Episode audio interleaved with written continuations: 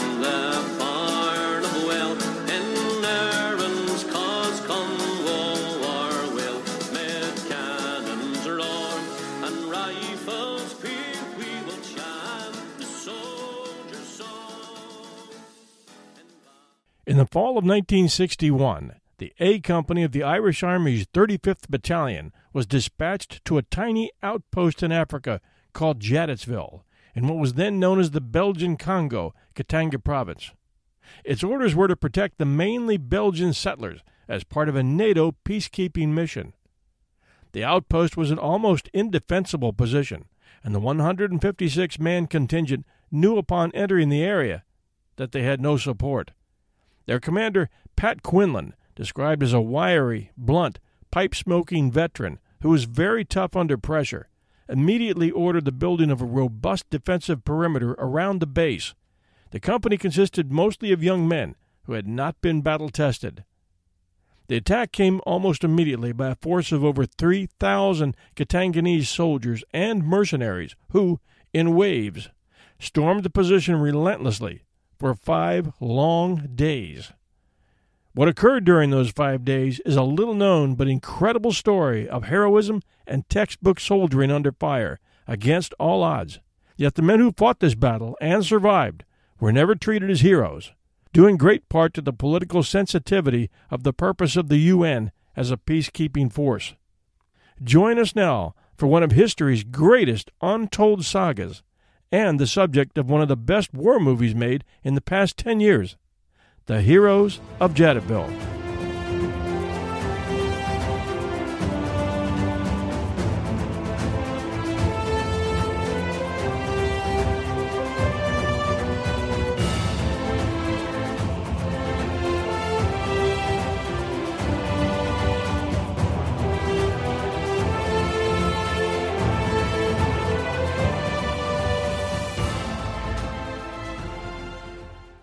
The siege of Jadotville took place in September 1961 during the United Nations intervention in the Katanga conflict in Congo Leopoldville in Central Africa.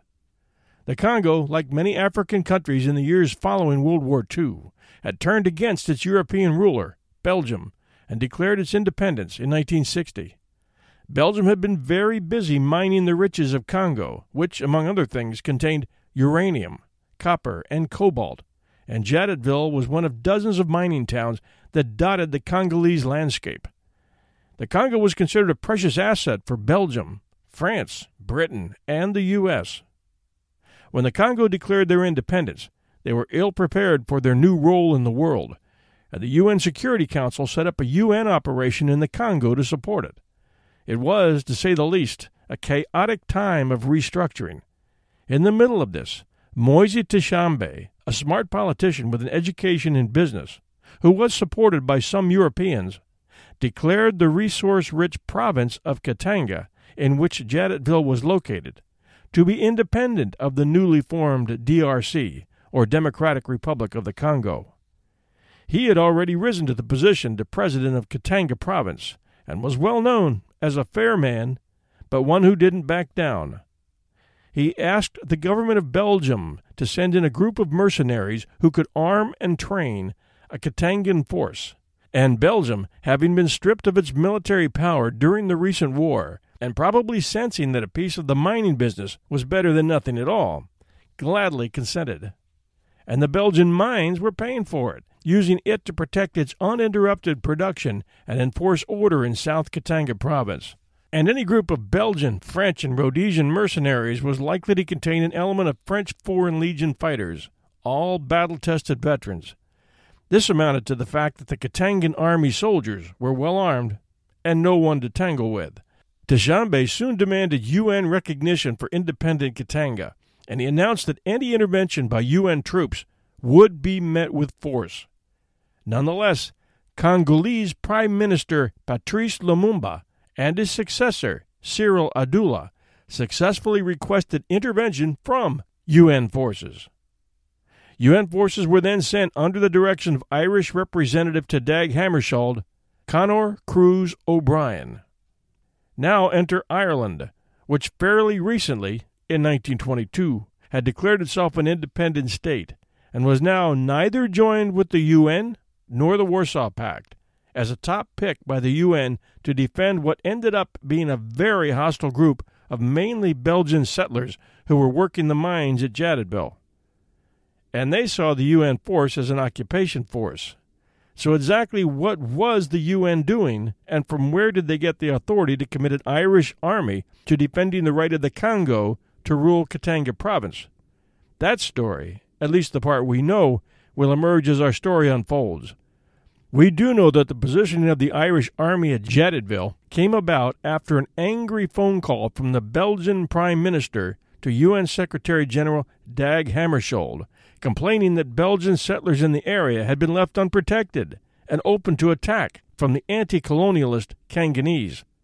The situation was very different on the ground, however. Instead of welcoming the Irish army with open arms, the local mine operators made it known they didn't want protection and to get the hell out.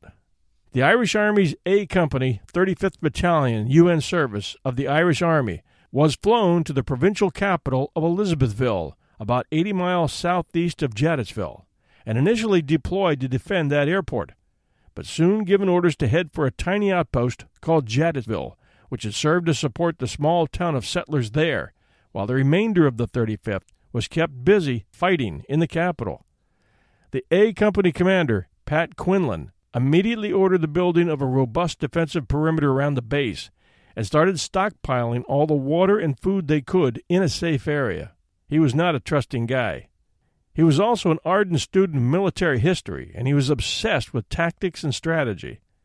The company consisted mostly of young men who had not been battle tested, as young as 17 years old. They were lightly armed with 60 millimeter mortars, Vickers machine guns, and others, shoulder fired anti tank guns, and Bren light machine guns. They had two Jeeps and one 1941 lightly armored Ford truck containing a turret armed with an old Vickers 303 machine gun and spotty radio communications. Outside the perimeter, things were heating up fast.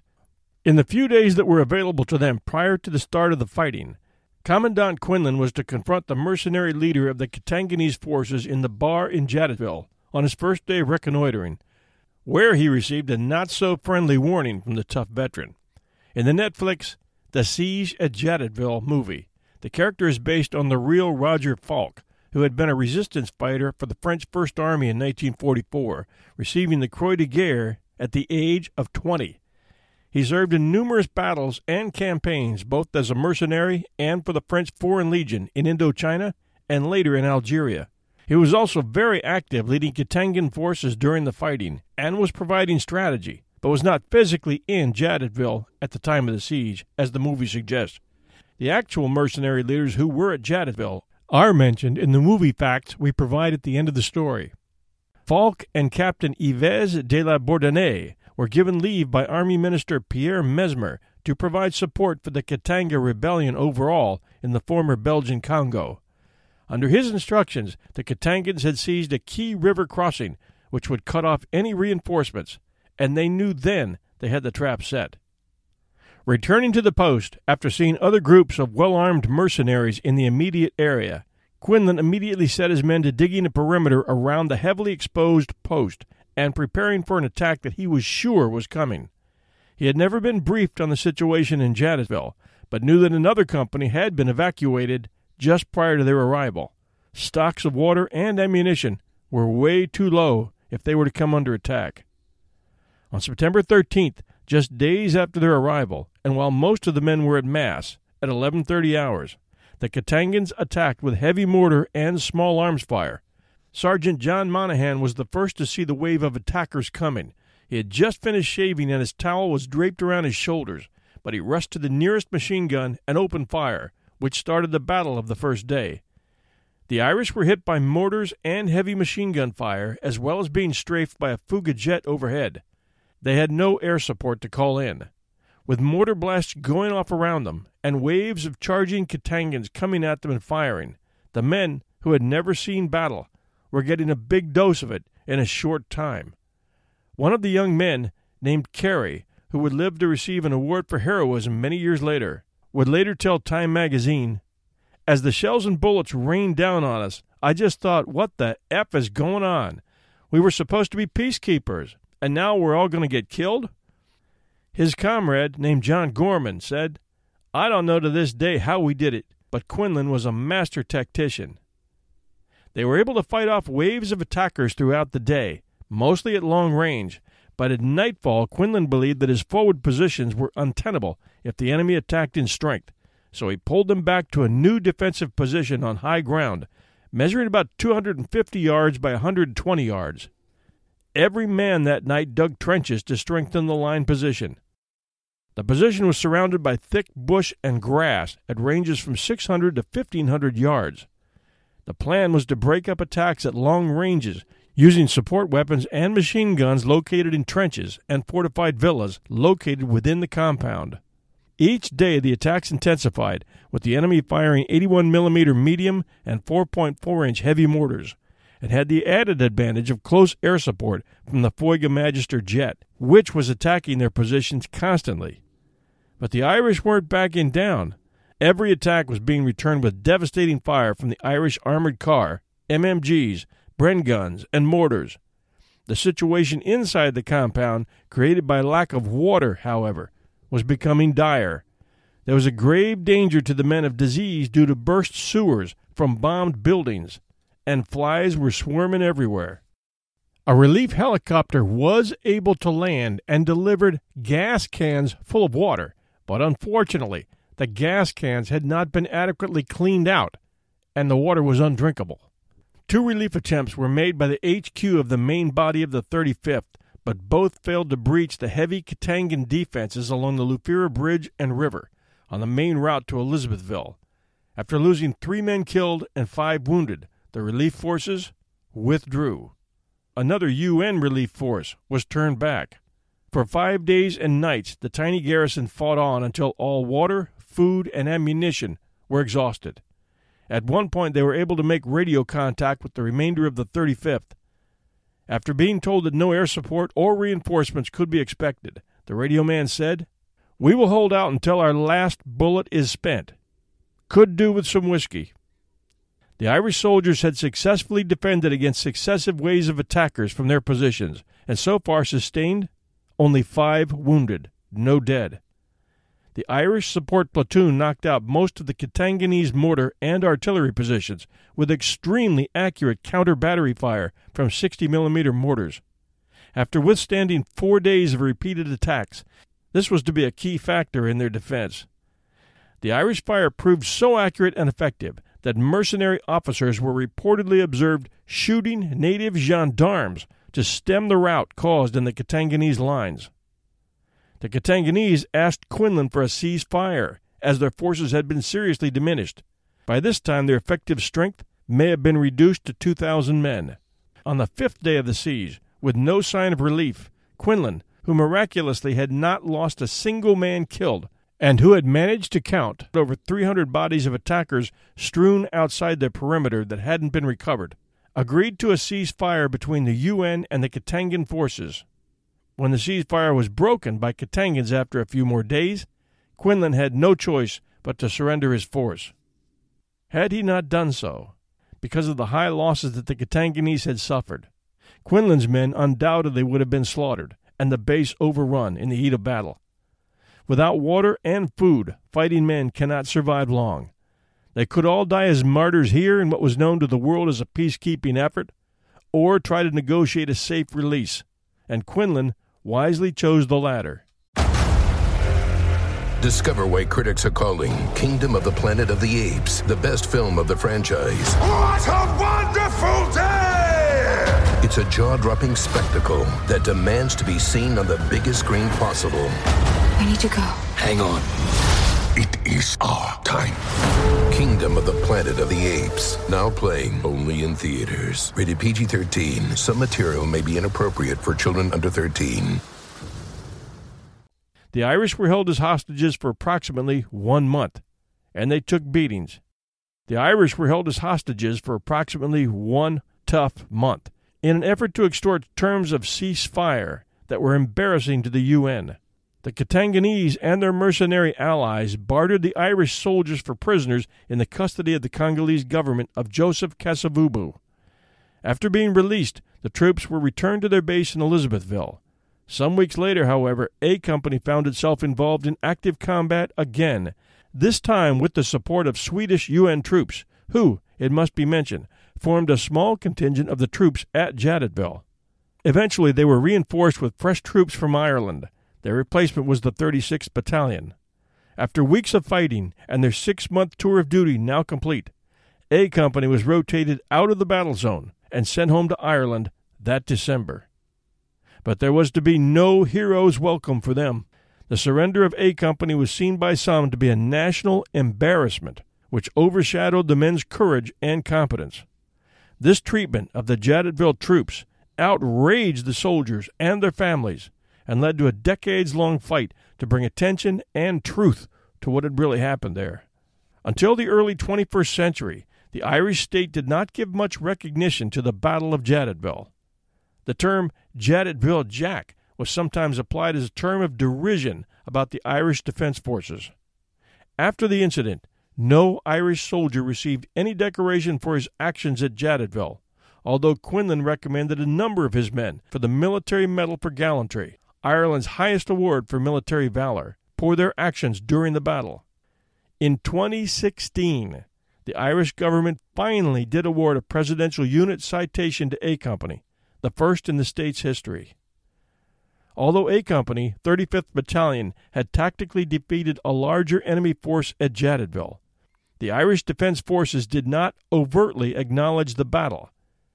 There may have been perceived shame that A Company had surrendered, or because of political and strategic errors demonstrated at higher levels, it was squashed. Quinlan eventually retired as a full colonel, but never served overseas again. The Irish officers who fought at Jadotville found that it was best for one's career not to mention the battle.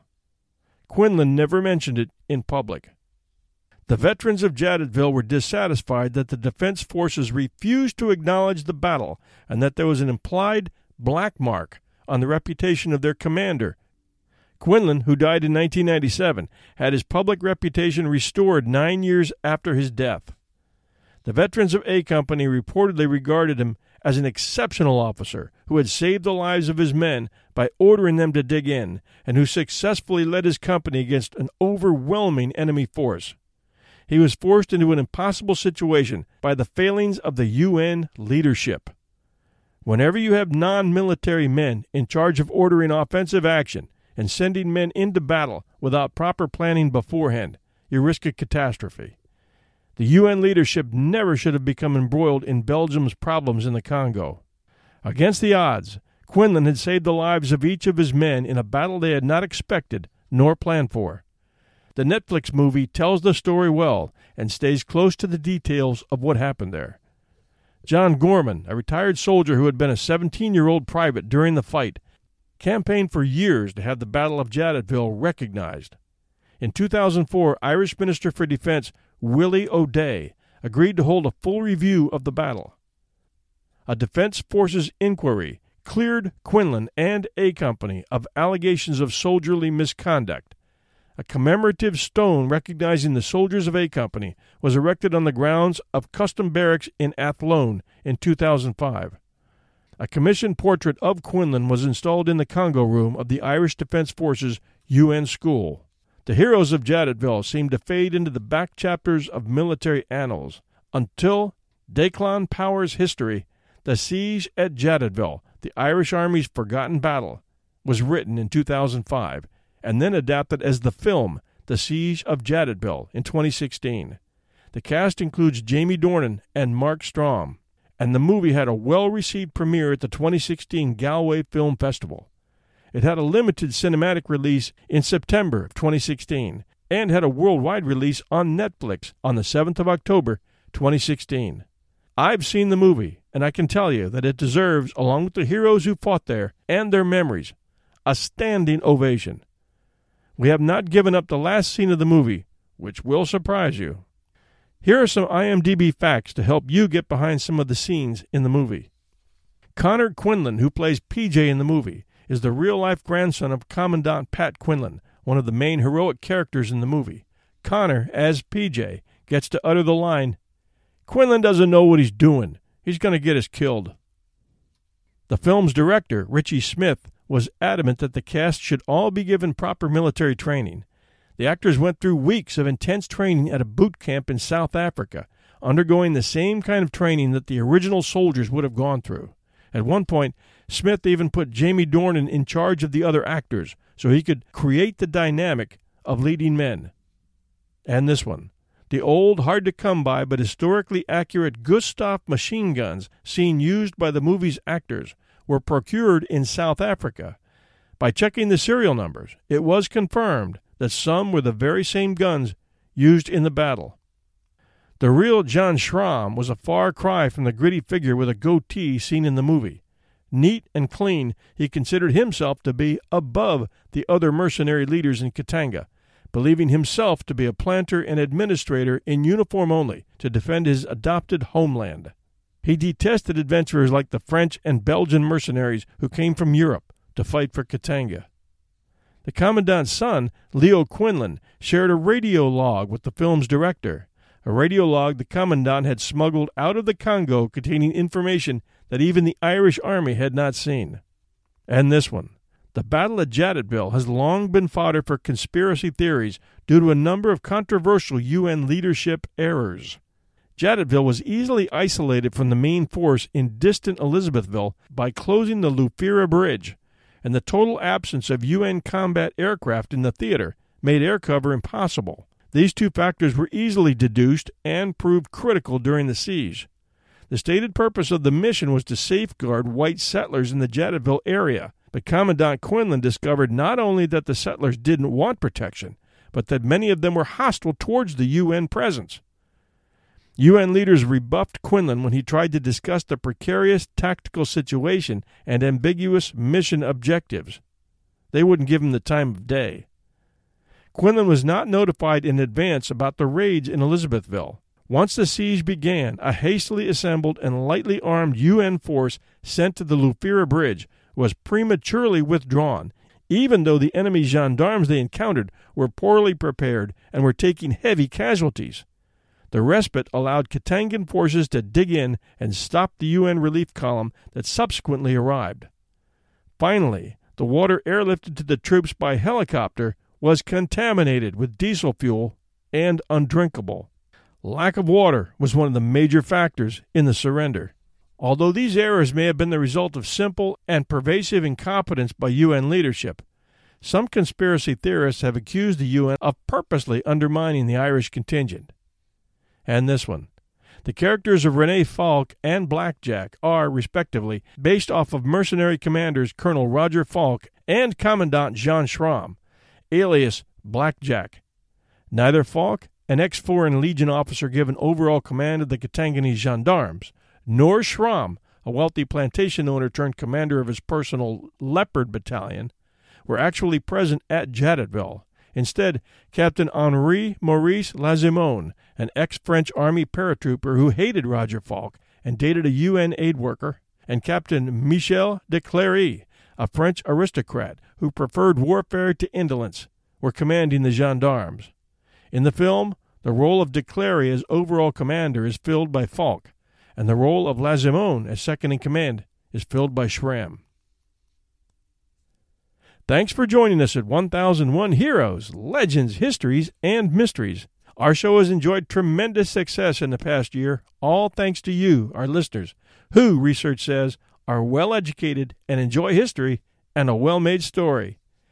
The largest number of our listeners subscribe to our show at iTunes, which you can do from any kind of device, and receive notice when we post our new episodes, which is usually Sunday night at 8 p.m. You can also enjoy our collection of past shows there, which are timeless. We have posted an iTunes link to both of our shows, 1001 Heroes and 1001 Classic Short Stories, in the show notes for you. Thanks for the great and kind reviews you all have been posting. I'm humbled by your words and appreciation. This is quite a journey you and I have been taking through history, and I hope it never ends. The world of podcasting makes it all possible. Tell a friend. Until next time, this is your host and storyteller, John Hagedorn, and this is our story.